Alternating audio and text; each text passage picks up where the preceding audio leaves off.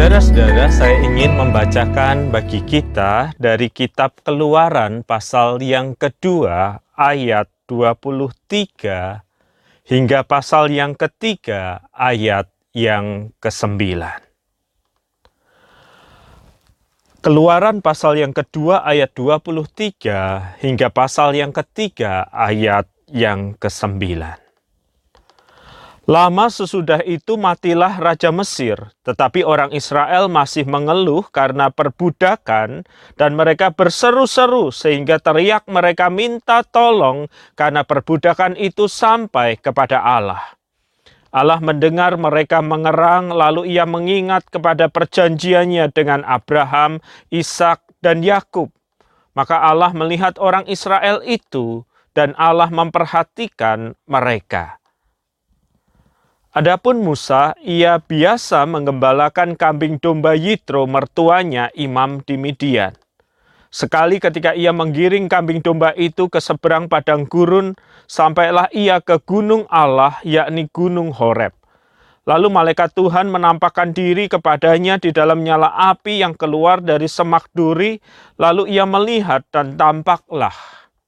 Semak duri itu menyala tetapi tidak dimakan api. Musa berkata, "Baiklah, aku menyimpang ke sana untuk memeriksa penglihatan yang hebat itu. Mengapakah tidak terbakar semak duri itu?" Ketika dilihat Tuhan bahwa Musa menyimpang untuk memeriksanya, berserulah Allah dari tengah-tengah semak duri itu kepadanya, "Musa, Musa!" Dan ia menjawab, "Ya Allah." Lalu ia berfirman, janganlah dekat-dekat, tanggalkanlah kasutmu dari kakimu, sebab tempat di mana engkau berdiri itu adalah tanah yang kudus. Lagi ia berfirman, akulah Allah ayahmu, Allah Abraham, Allah Ishak dan Allah Yakub. Lalu Musa menutupi mukanya sebab ia takut memandang Allah. Dan Tuhan berfirman, Aku telah memperhatikan dengan sungguh kesengsaraan umatku di tanah Mesir, dan aku telah mendengar seruan mereka yang disebabkan oleh pengerah-pengerah mereka. Ya, aku mengetahui penderitaan mereka. Sebab itu aku telah turun untuk melepaskan mereka dari tangan orang Mesir dan menuntun mereka keluar dari negeri itu ke suatu negeri yang baik dan luas, suatu negeri yang berlimpah-limpah susu dan madunya, ke tempat orang Kanaan, orang Het, orang Amori, orang Feris, orang Hewi, dan orang Yebus. Sekarang seruan Israel telah sampai kepadaku. Juga telah kulihat betapa kerasnya orang Mesir menindas mereka. Saudara-saudara, suatu kali setelah selesai persekutuan doa di ibu kota, seorang wanita datang menghampiri minta didoakan. Oleh pengurus gereja saya diberi ruang di salah satu sudut dari gereja itu dan saya bersiap untuk mendoakan dia. Apa yang harus saya doakan untuk kamu? Supaya saya mengerti dengan baik pergumulanmu, ceritakanlah secara ringkas apa yang terjadi dalam hidupmu. Perempuan muda itu kemudian berkata, Pak Pendeta WP, saya itu dari kecil ingin jadi pembawa berita di televisi, news presenter. Karena itu saya arahkan hidup saya ke tujuan itu. Dan bersyukur Pak, saya diterima di sebuah stasiun televisi dan saya sekarang menjadi reporter berita reporter berita ini jenjang yang harus dilewati sebelum seseorang menjadi pembaca berita atau news presenter. Dan karir saya makin lama makin baik. Ia terdiam sejenak lalu berkata, Sampai tiga bulan yang lalu ketika saya mengejar narasumber punggung saya terasa sakit dan itu berulang kali terjadi dan saya memeriksa ke dokter. Ringkasnya Pak, dokter mengatakan ada semacam penyakit di tulang belakang saya yang menyebabkan saya tidak boleh bergerak dengan cepat apalagi spontan. Nah, Bapak bayangkan, kalau saya harus mengejar narasumber berita, sementara saya tidak bisa bergerak dengan cepat dan spontan, saya tidak bisa melakukan pekerjaan ini. Dan memang demikian, Pak. Akhirnya saya hanya bekerja di belakang meja, menulis berita untuk dibacakan oleh rekan saya. Pupus sudah impian saya untuk menjadi pembaca berita karena jadi reporter pun saya tidak bisa menyelesaikannya dengan baik. Saya merasa Tuhan membuka jalan bagi saya dan kemudian tahu-tahu dia menutupnya. Ya seperti di PHP gitulah Pak kalau pakai istilah anak muda. Diangkat perasaannya dekat dengan impian itu tetapi di jalan yang terakhir, di belokan yang terakhir, Tuhan menutup semua jalan itu. Saya tidak mengerti mengapa Tuhan mengizinkan ini terjadi. Di manakah Tuhan ketika saya sampai, hampir sampai, mendekati impian saya, tiba-tiba jalan menjadi begitu tertutupnya. Saya sulit untuk tidur, Sembari saya terus bertanya-tanya, di manakah Tuhan di tengah semua penderitaan dan pergumulan yang saya alami. Saudara, pernahkah Anda mengalami situasi seperti ini? Saat di mana Anda di dalam perjalanan iman Anda punya pertanyaan, mengapa ini terjadi? Di manakah Tuhan? Apa yang Tuhan sedang kerjakan? Bagi kita orang percaya, saudara-saudara, penderitaan itu tidak hanya menyebabkan sesuatu yang berat harus kita pikul, sakit, penyakit, pergumulan ekonomi, masalah relasi, atau apa pun juga. Tetapi kita punya beban yang ganda yang harus kita pikul. Di tengah semua pergumulan dan penderitaan itu, di manakah Tuhan dan apa yang ia lakukan? Saya rasa saudara-saudara kita pernah menanyakan pertanyaan-pertanyaan seperti ini bukan? Saya pun pernah menanyakan pertanyaan-pertanyaan seperti ini saudara-saudara. Ketika melihat anak kami yang kedua belum lancar berbicara di usia di mana teman sebayanya sudah lancar berbicara, kami punya tanya itu. Kapan ia lancar berbicara? Kapan ia seperti anak-anak yang lain? Dan di tengah beban pertanyaan itu, kami juga punya beban pertanyaan tambahan. Mengapa Tuhan mengizinkan ini terjadi? Sampai kapan semua hal ini akan selesai? Kalau jemaat punya pertanyaan itu, bisa datang kepada pendetanya. Lalu saya harus datang kepada siapa, saudara-saudara? Ya, saudara-saudara, pergumulan hidup itu punya daya tekan ganda.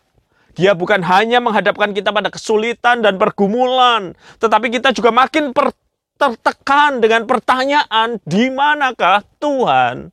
Apa yang dia sedang kerjakan? Mengapa dia mengizinkan ini terjadi? Mengapa ia tidak segera bertindak? Ada semacam perasaan dilupakan dan bahkan ditinggalkan oleh Allah. Saudara, itulah yang dialami oleh orang-orang Israel dalam bacaan yang kita baca dari kitab Keluaran tadi. Keluaran 2 ayat 23 menulis, Lama sesudah itu matilah Raja Mesir tetapi orang Israel masih mengeluh karena perbudakan dan mereka berseru-seru sehingga teriak mereka minta tolong karena perbudakan itu sampai kepada Allah. Saudara hidup orang Israel berubah sejak Yusuf meninggal. Mereka tidak punya lagi wakil yang bisa melindungi, wakil yang bisa memimpin mereka, wakil yang bisa menjauhkan mereka dari segala penderitaan, tetapi kini mereka mengalami penderitaan yang makin lama makin parah. Lihat apa yang dicatat Alkitab, saudara-saudara. Orang Israel masih mengeluh. Berarti terus-menerus dalam percakapan antar manusia, mereka mengungkapkan keluhan. Dalam percakapan satu dengan yang lain, mereka menyatakan tidak kuatnya mereka. Dalam percakapan satu dengan yang lain, saya yakin mereka juga bertanya, mengapa Tuhan mengizinkan ini terjadi? Sampai kapan ini terjadi? Dan itu yang dicatat di dalam bagian selanjutnya. Dan mereka berseru-seru. Kalau tadi mengeluh antar manusia, kini berseru-seru kepada Tuhan. Dan Alkitab mencatat teriak mereka minta tolong perbudakan itu sampai kepada Allah. Saudara-saudara, hal yang seperti ini ternyata menjadi bagian dari pergumulan umat dari masa lalu hingga masa kini, bukan? Ada situasi-situasi yang menyebabkan Anda dan saya mengeluh dalam percakapan antar manusia. Dan ketika percakapan antar manusia itu tak menyelesaikan, sebagai orang beriman kita berseru, memohon, berteriak, minta tolong. Sekaligus mungkin bertanya di manakah Tuhan di tengah segala sesuatu yang terjadi ini. Dan yang menarik saudara-saudara dari bacaan yang kita baca tadi adalah bagaimana Alkitab mencatat respons Allah akan teriakan dan pergumulan umatnya itu. Di dalam pasal yang kedua ayat yang ke-24 tertulis Allah mendengar mereka mengerang. Lalu ia mengingat karena perjanjiannya dengan Abraham, Ishak, dan Yakub. Maka Allah melihat orang Israel itu dan Allah memperhatikan mereka. Saudara, satu seruan yang dinyatakan oleh umat Tuhan berbalas respons yang begitu intens kan Digunakan beberapa kata kerja saudara-saudara. Allah mendengar. Ia mengingat. Ia melihat. Dan ia memperhatikan. Satu seruan berbalas dengan intensitas perhatian yang luar biasa dan ketika Allah akhirnya memanggil Musa untuk memimpin bangsa ini, Tuhan berfirman kepada Musa di pasal yang ketiga ayat yang ketujuh. Dan Tuhan berfirman, Aku telah memperhatikan dengan sungguh-sungguh kesengsaraan umatku di tanah Mesir, dan aku telah mendengar seruan mereka yang disebabkan oleh pengerah-pengerah mereka. Ya, aku mengetahui penderitaan mereka.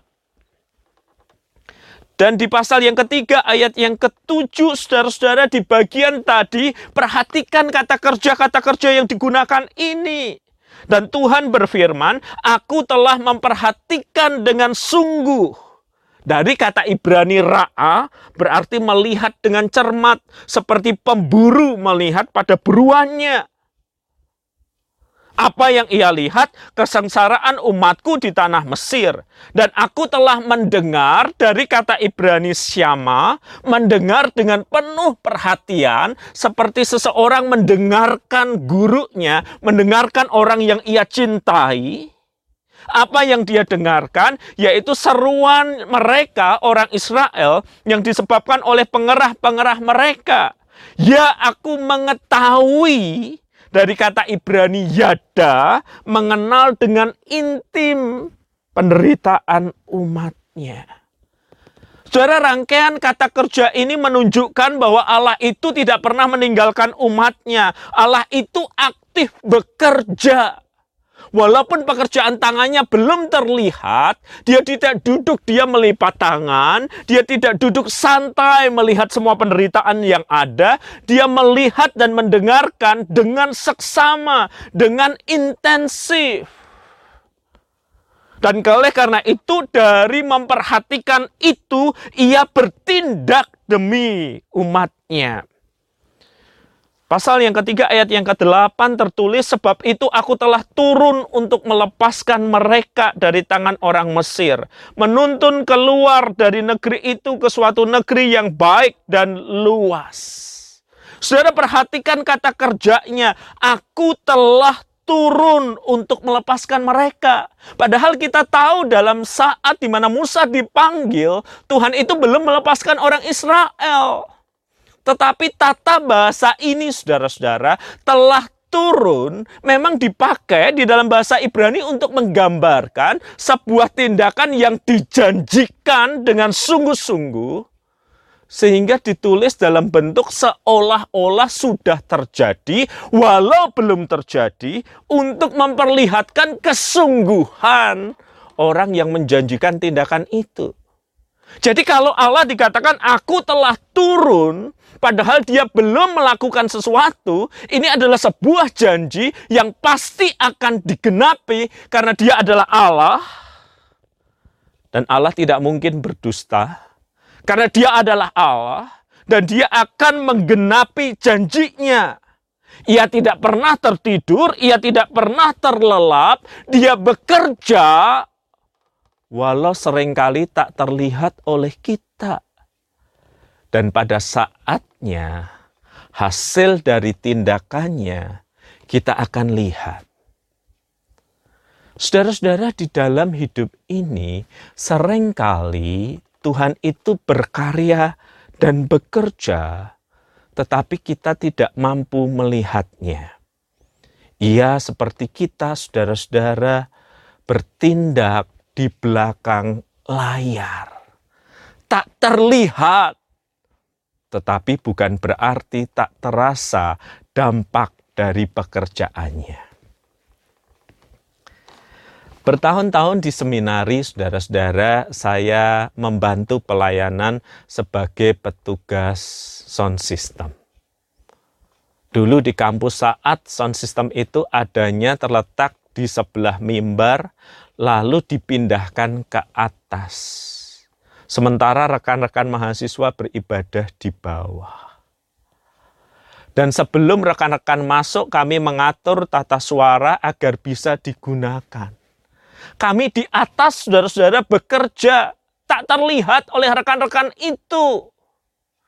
Tetapi dampak dari pekerjaan kami bisa dirasakan suara dari mic pembicara yang bagus, rekaman musik atau gambar yang ditayangkan dengan sempurna, itu semua menjadi tanda bahwa ada seseorang yang bekerja di balik panggung.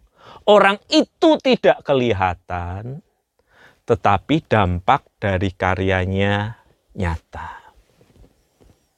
Dan sering kali itu yang Allah kerjakan di dalam hidup ini, saudara-saudara. Ketika kita merasa ada di dalam pergumulan, ketika kita merasa ada dalam kesesakan, ketika kita merasa ada dalam tanda tanya, dan berkesimpulan Tuhan tidak bekerja. Apalagi mengambil kesimpulan Tuhan tidak ada. Oh, betapa cerobohnya kesimpulan itu, saudara-saudara. Dari pemaparan Alkitab kita bisa mengerti dia terus memperhatikan, dia terus mendengar, dia terus merasakan pergumulan umatnya, dan pada saatnya dia akan bertindak, dan kita bisa melihat hasil pekerjaan tangannya. Saudara masih ingat kisah tentang reporter yang tadi saya ceritakan di awal khotbah ini. Saudara-saudara, hampir satu tahun kemudian ia menghubungi saya melalui media sosial. Dan dia memperlihatkan potret, dia sedang membacakan berita. Dia menjadi news presenter seperti impiannya. Segera setelah saya mendapatkan gambar itu, saya mengucapkan selamat. Selamat ya, impianmu telah tercapai, doa sudah terkabul. Selamat ya, sakitmu di punggung telah tuntas. Dan kamu bisa mengerjakan pekerjaan impianmu. Dia menjawab dengan mengucapkan terima kasih, lalu dia berkata, "Pak, tetap doakan ya, punggung saya masih sama, masih sakit." Dan saya menjadi heran saudara-saudara, soalnya kalau punggung itu belum sembuh, bagaimana dia bisa menjadi pembaca berita? Bukankah ia menceritakan jenjang karirnya adalah reporter dan kalau kinerjanya bagus baru menjadi pembaca berita? Kalau dia sakit kan dia tidak bisa mengerjakan jadi reporter dengan baik dan jalan menuju impiannya tertutup kan? Lalu ia berkata, "Ya, inilah jalan Tuhan yang kadangkala tidak bisa dimengerti." Beberapa bulan dia menjalani pekerjaan sebagai penulis berita untuk dibacakan rekannya, pembaca berita. Suatu kali ibu kota dalam keadaan macet di banyak tempat, sehingga rekan yang harusnya membaca tidak bisa hadir tepat waktu.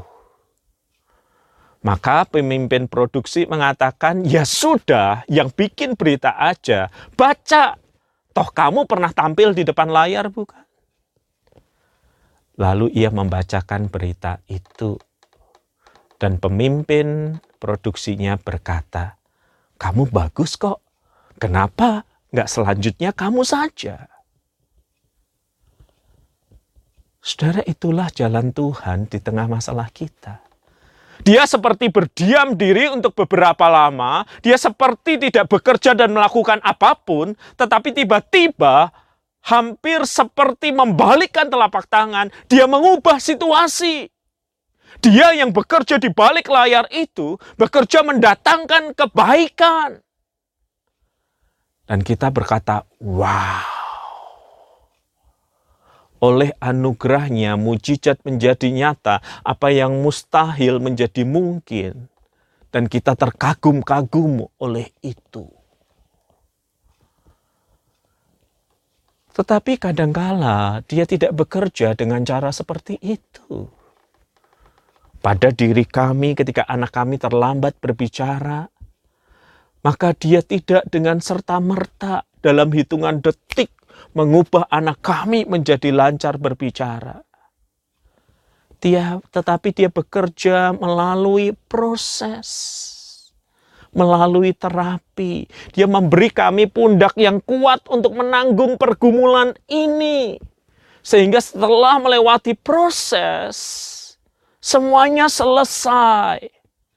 Anak kami bisa berbicara dengan baik dan lancar.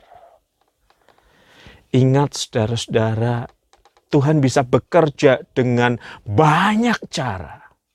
Kalau dia tidak mengangkat beban pergumulan itu dari pundak kita, dia akan memberikan kita pundak yang kuat untuk menanggungnya. Dan di dalam segala perkara, di dalam segala pergumulanmu, ketika engkau belum melihat jejak pekerjaan tangan Tuhan, ketika engkau belum melihat mujizatnya menjadi nyata, ketika pergumulan masih menjadi bagian dari hidupmu, lihat salib itu. Dia mengerti segala pengalaman yang terjadi di dalam hidup kita. Sebab Alkitab menulis kepada kita bahwa kita mempunyai imam besar agung Yesus Kristus yang mengerti segala kelemahan manusiawi. Dan dia pernah menjalani hidup sebagai manusia dengan berbagai macam pergumulan. Namun ia tidak berbuat dosa. Di dalam pergumulan kehidupan kita, Ketika kita menapaki hari-hari yang berat itu, lihat salib itu. Kita tidak pernah sendiri. Kita berjalan bersama dengan Yesus. Sampai pada saatnya Tuhan turun tangan dan memberi kekuatan yang besar untuk menanggung beban itu, atau Dia mengangkat beban itu dari pundak kita. Kapan pun pergumulan kehidupan terasa menyesakan, pandang pada salib itu. Sebab di salib itulah ada sukacita, damai sejahtera, dan kemenangan di dalam Yesus Kristus. Mari kita berdoa. Tuhan kadangkala kami tidak melihat jejak perbuatanmu. Kiranya Engkau ya Tuhan dan Engkau sendiri yang mengarahkan kami pada salib itu untuk menemukan bahwa kami tidak sendiri, bahwa Kristus bersama dengan kami. Dan di dalam kasihnya, kami kuat menanggung segala beban. Dan di dalam kasih dan kuasanya, kami akan melihat jalan keluar dari pergumulan kami. Amin.